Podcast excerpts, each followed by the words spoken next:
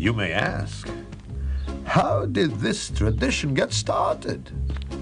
I'll tell you. I don't know. But it's a tradition. And because of our traditions, every one of us knows who he is and what God expects him to do. Hello, everyone, and welcome to Let's Talk Torah. I am Rabbi Tzvi Jacobson with N R M Streamcast, and we'll spend our time talking Torah, learning stuff, and having fun while we learn. If you'd like to contact the show, you can call us at eight four four, nine nine nine, nine two four nine, or again, you can always send your questions to our mailbox at letstalktorah at gmail dot com. You know, I saw a great story. I think it's a good lead-in. Usually I say my stories for the end. But in my last segment, I had also a great story, and I didn't even think about saying it. I was so busy. So I just saw the story this week. Very interesting story. A teacher asks her class. Um, she tells them the following story and asks their reaction. So there's a boat, and um, I'm sure this is a long time ago. There's a boat, and the boat is sinking, and people are getting onto the life rafts, and there's not enough life rafts. So there's a husband and wife, and there's one spot left on the life raft.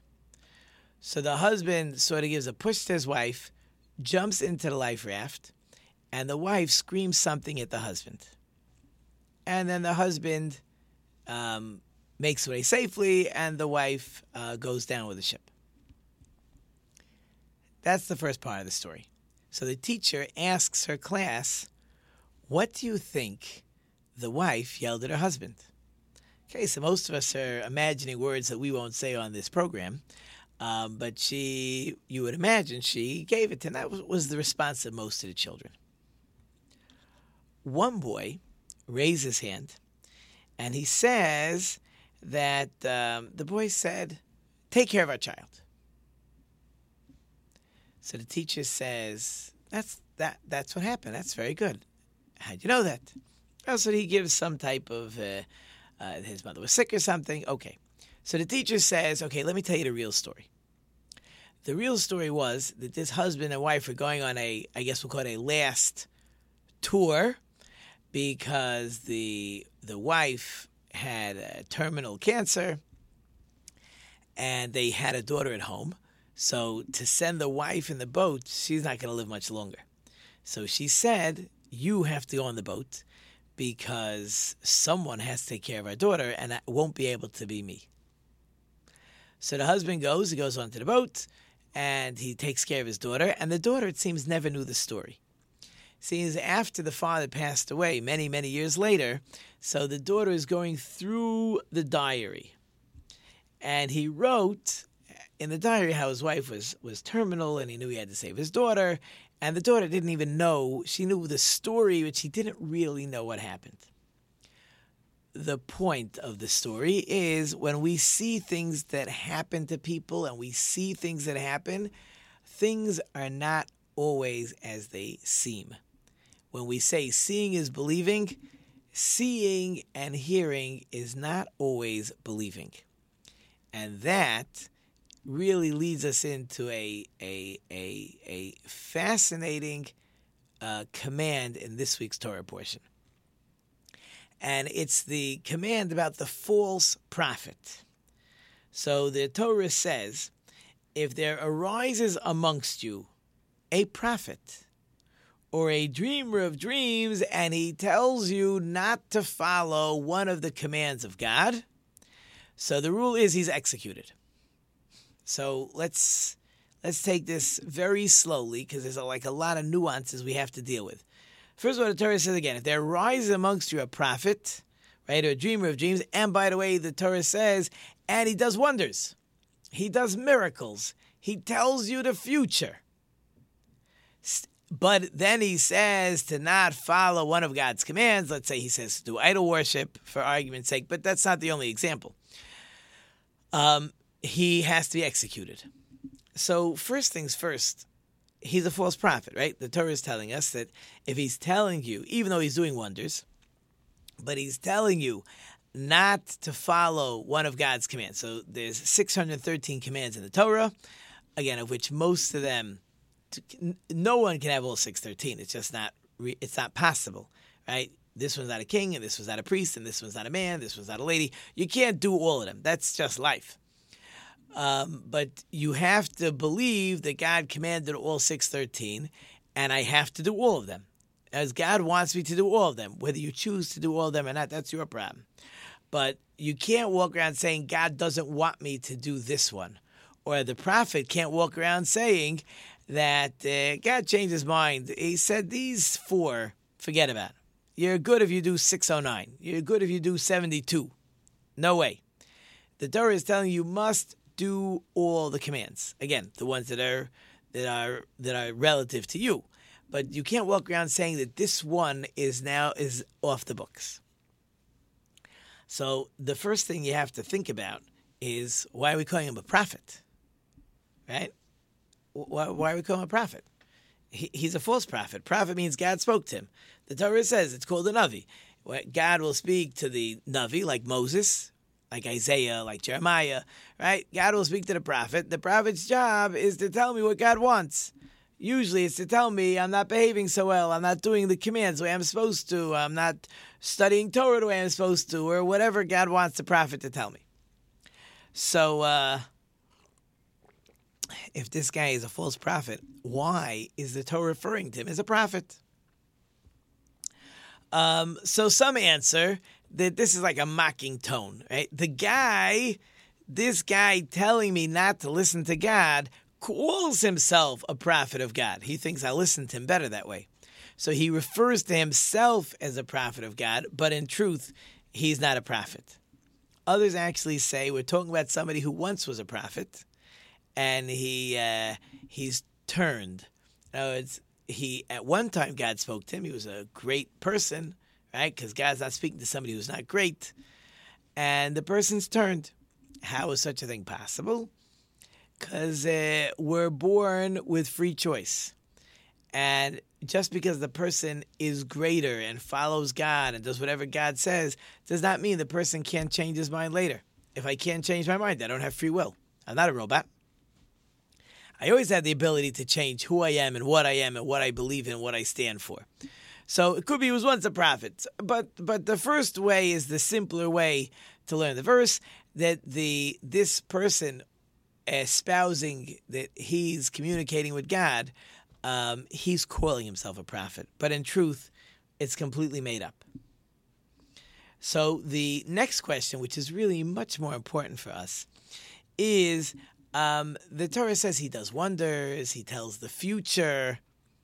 So first of all, there's, a, there's different ways to ask the question, but how could that be? Right? The, it, the guy is saying, I'm talking for God, and God is somehow allowing him to do wonders. Like, what gives? So on this, there's there's really a lot of answers, a lot of different ways to look at it. Um, the Torah itself calls it a test, which, again, we have to understand what kind of test this is. So Nachmanides, or the Ramban, he actually says that God is giving him the power to tell the future. There are people in the world that somehow have the ability to tell the future. Maybe they're super astrologers or astronomers or, or whatever it is, somehow, necromancers, other things. God allows people, some, to tell the future. Doesn't mean they're prophets of God, but it's it's to allow those people to test us. If this person who can tell the future, and then I go ahead, and then he tells me that God doesn't want me to do uh, whatever command, whatever mitzvah it is, what will my reaction be? As God is telling me in this Torah portion, there will be people who come in the future, and they can tell you the future, and they'll look very holy, and they'll tell you not to follow God with all the commands the Torah gave. So God is right here in the Torah is warning those people will come along, and God says you can't listen to them. That's the test. But God's already pre-warned me that such people will exist. So we actually had, um, in what's called the Daf Yomi, those who do a, a page of Talmud every day. So um, we have such a story there were two people. There was the great Shmuel, not Shmuel the prophet. This is not Samuel the prophet. This is Shmuel from the Talmud. And it seems he has stories with a guy by the name of Avlat. Avlat was, a, I believe, a non-Jew, but it seems he could tell the future. So you see such people existed. So the story is that this Shmuel and Avlat are sitting next to each other, and a, a group of people are going to, I guess, cut wood, firewood maybe, or reeds in a swamp. And Avlat said, that guy is going to die. He's Jewish, that guy's going to die. Shmuel says, who says? Who says? Sure enough, whatever it is, fifteen, twenty minutes later, the guy's coming back with a whole um, bunch of uh, wood, I guess, tied to his back. He did his chopping. So Avlat is flabbergasted. He said, no way. He They call the guy over. He says, if you don't mind, we need to look through your um, through the wood you chopped over here. There's something wrong. Sure enough, in the pile of wood is a snake sliced in half. So Avlat says, how could this be? You you were supposed to die. So Shmuel asks him, did you do any good deed? Did you do something that uh, that you were able to kill this snake? You didn't even know the snake was there. So the guy says, you know, we have a custom. This we go out as a group, and um, everybody has to basically bring some type of bread. And then there's like a communal collection, and then we pass it around, and everybody takes something to eat. I saw one of the guys was very nervous. I said, what happened? He said, I forgot to bring my bread today. Everyone's going to yell at me. I feel I'm I'm nervous. So the guy says, don't worry. I'll be in charge of collecting the bread today, and I'll and I'll put I have extra bread today, and I'll make it look like you're giving. You shouldn't be embarrassed. Sure enough, the guy says, all right, I'm going to collect this, this, that, or the next one. And he pretends to take bread from the guy who doesn't have, so the guy's not embarrassed. So the Shmuel says, you see, you did a good deed. It's like charity, right? You you gave him your bread. You didn't want to be embarrassed. So charity saves from death. The point being that there is a concept that people could see the future. However, it happens to be that when it comes to the Jewish people, that concept called mazel, that concept called luck, right? That idea is something that... Um, it's not automatic that the Jewish people are not automatically under the constellations that we must be affected by by um, what the stars say will be. It's open to interpretation. It's open to change if we do a good deed. If we don't, then uh, yeah, then we could be under the constellations like anybody else. But through prayer, through good deeds, we could change. We could change what it says over there. So that's one good example. Another very famous example, happens to be in the same piece of Talmud, um, is a, a witch um, uh, came to Rabbi Akiva and said, the great Rabbi Akiva, and said that your daughter will die on her wedding day. Okay, again, somebody telling the future. Rabbi Akiva was concerned. And we've said this story numerous times, very famous story. And... Um, I guess the next morning, um, Rabbi Akiva's daughter um, wakes up and uh, she screams. Rabbi Akiva runs to the tent and they see that her hairpin um, is stuck between the eyes of a snake in the wall. And the snake should have killed her, but she uh, pulled out her pin and wasn't looking and stuck it in between the snake's eyes. So Rabbi Akiva said, what good deed did you do yesterday? So he says, you know, you were all talking or whatever you were doing, speeches, and I heard somebody by the door, a poor person by the door. He asked for food. So I took my portion and I gave it to him. Now, we've talked about this story. You didn't get to go back to the kitchen for another portion. She gave her portion she did not eat by the wedding feast because she gave away her portion. That's one of the reasons why there's a custom by many weddings that there's like an open table for people from the outside to come and just eat. If you've ever been in weddings in Brooklyn... Um, I'm assuming um, other places are the same, but I've seen it in Brooklyn where there's tables for people that are poor, people that are homeless will come in and eat and then leave because of this story. So again, the witch was right. right? She saw the future that his daughter was supposed to die. She didn't die. And then what seems to happen is this was a time the person was supposed to die. If they didn't die at this point, they could live for who knows how many more years. Like the game has now changed. So you see this concept that a prophet could tell, not a prophet, that there are people, according to the Ramban, that could tell the future. Um, but the Torah is telling us, just because they can tell the future, like I told you in the story we, we started out with, seeing is not believing, hearing is not believing. We do not believe in, in Moses because he was a great prophet. We believe in Moses because we saw God give us the Torah, right? Millions of people saw God give the Torah to the Jewish people and, and hand it to Moses and talk to the Jewish people. So our belief is from there. So we know Moses is the prophet that God set up to tell us the commands. But even Moses can't tell us not to do one of the commands, right? No, no prophet, even if we know he's a prophet, can change what the Torah says. We got the Torah. Torah says you believe the prophet. Great. But you can't believe the prophet if he's telling you not to keep one of the commands. Now, even with this, that's not one hundred percent true. There's the famous story with uh, with Elijah on Mount Carmel. You had a lot of idol worship going on, and Elijah had set up that it wasn't raining for three years. So there was like the the battle, right? You have the four hundred worshippers of what was called the Baal on one side, Elijah on the other side of Mount Carmel, and the Jewish people were there. And um, the Elijah said to those four hundred, you guys go first, you'll bring your sacrifice, do all the stuff you want to do, but no fire. Fire is going to have to come from your idol. And, of course, nothing happened. Actually, in the story, there was it says there was a um, one of those Um, idol worship guys, one of those priests, was actually trying to light a fire under the altar, and a snake came and killed him, right? That's a different story for another time, that people will go ahead and lie to do something because they believe they're correct. Right? People will go so far to, they, they know they can't get the fire to come down, but they believe in their idol, so they'll bring their own fire even though they're claiming that the idol's bringing it. That, that's how people are. They When they believe in something so strongly, that's certainly happening during uh, this these pandemic times, that when people believe something, uh, and election times, people believe in something so strongly, they will lie and make up stories just to make sure you listen to them. It's, uh, it's dishonest, but okay, that's for really another day. Elijah prays, and God sends out a fire and consumes everything.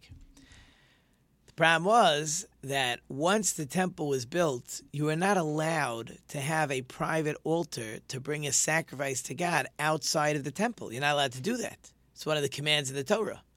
So how can a prophet go ahead? We just said if a prophet says to do something not like God says, he's a false prophet. So how is Elijah allowed to do this? The other guys say we're idol worshippers. But you say you believe in the Torah. You believe in the Torah. The Torah says that you cannot, you, you're not allowed to do anything, even though you're a prophet, that it doesn't say in the Torah, or the Torah says that you, you can't do, you can't say the rules changed. So this one is, as we call, special dispensation. Um, it's only a problem if the prophet says it's permanent. For Elijah, say permanently, you don't got to go to the Temple Mount. You can bring a Uh, on your own private altar in your backyard, that Elijah would not have been allowed to do. But as a one-time exception to the rule, that the prophet is allowed to do. And again, it only is because this was a prophet that we already had experience with, that we knew he was a prophet. Okay. So now let's get to the next part of this fantastic um, command about the false prophet. And that is that God says, I'm testing you. So what does it mean, I'm testing you? So this is something we've talked about with Abraham and the ten tests. God does not need to test me for God to know what my reaction is going to be. The purpose of the test is for me to know how I will react in this situation. God knows I can pass the test, so is he wasting my time? It's for me to know that I can pass the test, that I can become a better person, that I can stretch and be even better than what I imagined I could be. So the purpose of the test is not for God. The purpose of the test is for me. Um, interesting, by the way, um, on another same concept, they were saying that how could it be that people could do it? How could they do these wonders? So the Rajbaam says it's no different than um, in Egypt where they did magic. In Egypt, they had the ability to do magic. So uh, same idea that you know, this prophet is some great magician. Such a concept, if it's what they call uh, uh, for the, what they call the sitra achra or tumah or impurities or powers of impurities, God put in the world that these things exist. And there's people that can do, or at least in those days, they could tell the future, they could do magic. There, such a thing existed. But I need to know that seeing is not believing and hearing is not believing. I believe what the Torah says. And the rules and regulations that are written down in the Torah, that's what God wants me to do. That's what I do. Does he want me to listen to a prophet? Yeah, as long as the prophet's job is telling me to be better, is telling me what God wants me to do. But as soon as the prophet tells me to do something that God said not to do, I can't listen to him anymore. Um, there are those who, by the way, um, take it even further. Um, in Russia, it seems that uh, when there would be, where I saw the sorts that called them righteous converts, but it doesn't have to be the righteous converts. We, anybody had it in Spain, but you clearly had it in Russia, where the Russian priests would try to convince Jewish people to convert to Christianity. They said, look, all these miracles that Jesus did, he did all these miracles. Isn't that enough of a proof for you to follow Jesus? And they knew to answer this week's Torah portion.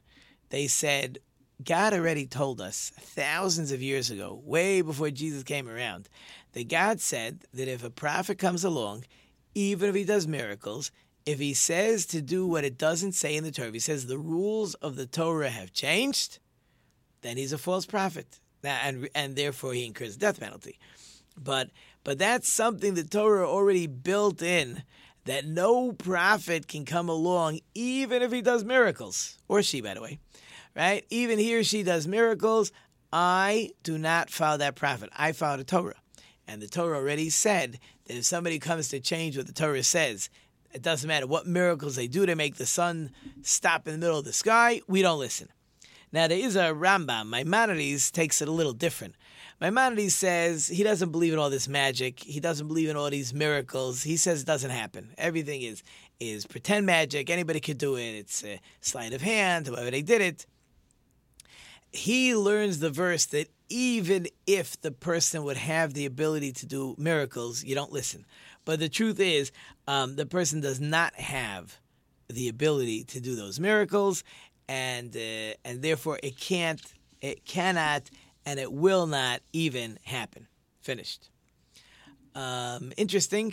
Um, I got a few minutes left over here, and I have other stories. But there's another command. I think it's a once we talk about charity already.